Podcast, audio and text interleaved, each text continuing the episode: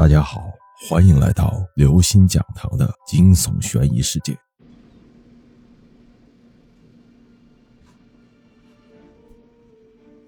人骨针四，阴谋。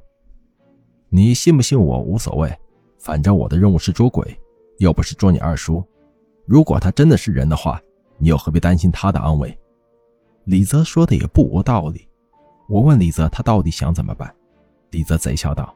山人自有妙计，只要你好好配合我，一定能抓住这个鬼。得到我的同意后，李泽马上在地上画起我看不懂的图案来。依他所说，这是驱鬼五行阵，只要把二叔引到这个阵里，保证他插翅难逃。等到那时候，我只要听从他的指令，见机行事就行。阵法布置完毕后，李泽拿手机拨通了二叔的号码，说了这个地点，让他赶紧赴约。晚到一步，后果不堪设想。没想到电话刚挂下，二叔就赶到了。李泽对我吐舌头道：“正常人能走这么快吗？”我叹了一口气，低头躲在李泽指定的地方。二叔的身后腾起一片黑雾，他刚走进烂尾楼，外面就黑了天，乾坤倒转一般，分不清天和地。姜魁，姜魁，数不清的声音从四面八方涌来。阴阳怪调的喊着二叔的名字，二叔双手捂住耳朵，呵斥道：“好个五鬼呼魂阵，让我来会会你们这些小鬼！”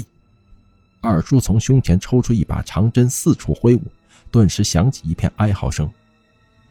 糟了，阴门十三针，看来只能使出杀手锏了。李泽一咬牙，双手在空中一挥，十几个躺在襁褓中的婴儿不知从哪个角落飞了出来，围着二叔团团打转。像有意挑战二叔似的，婴儿的哭泣声不绝于耳。二叔想用阴针刺去，却不忍下手。就在他犹豫不决时，一个婴儿突然张口咬向他的喉管，婴儿的嘴里竟然长着两排锋利的牙齿。千钧一发之际，二叔举起手中的阴针刺向婴儿。婴儿的哭声突然停止了，四周死一般的安静，只有滴滴答答的血滴声响了刺耳。二叔想不到那是真的婴儿，他看着眼前被他刺死的婴儿，伤心欲绝地瘫坐在地上。婴儿的血沿着阴针流了一地，滚出来！连婴儿都不放过，你这变毛畜生！二叔红了眼，一通叫骂。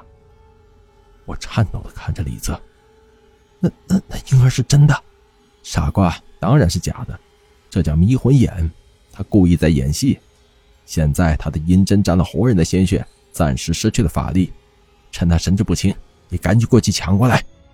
李泽从后面推了我一把，一下把我推到二叔眼前。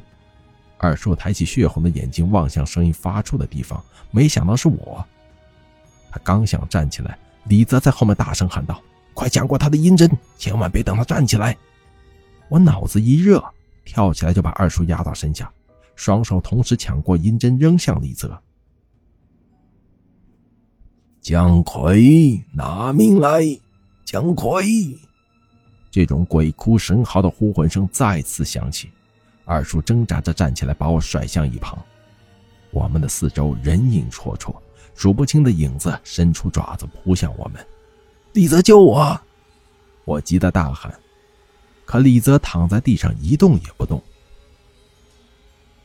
三五将军有邪必斩，五帝降威，护世万年。黄龙降天，妖魔却飞，急急如律令。二叔从怀里掏出一把铜钱，猛地一捶胸口，一口热血喷出，尽洒在铜钱之上。掏出带血的铜钱，所及之处，只见鬼影纷纷避让。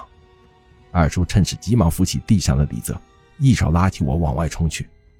出了烂尾楼，外面一片晴朗，根本不是楼内所见景象。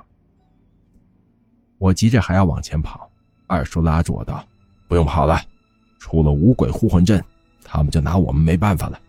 想不到这个恶鬼连婴儿都杀，下次看到他绝不手软。”我的额头冒出阵阵冷汗，这到底是怎么回事？李泽呢？李泽靠在二叔肩上，仍然昏迷不醒。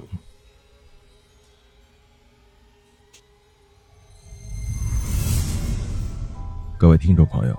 本期节目到此结束。如果您喜欢，请关注、订阅、点赞、转发四连击，谢谢您的支持，我们下期再见。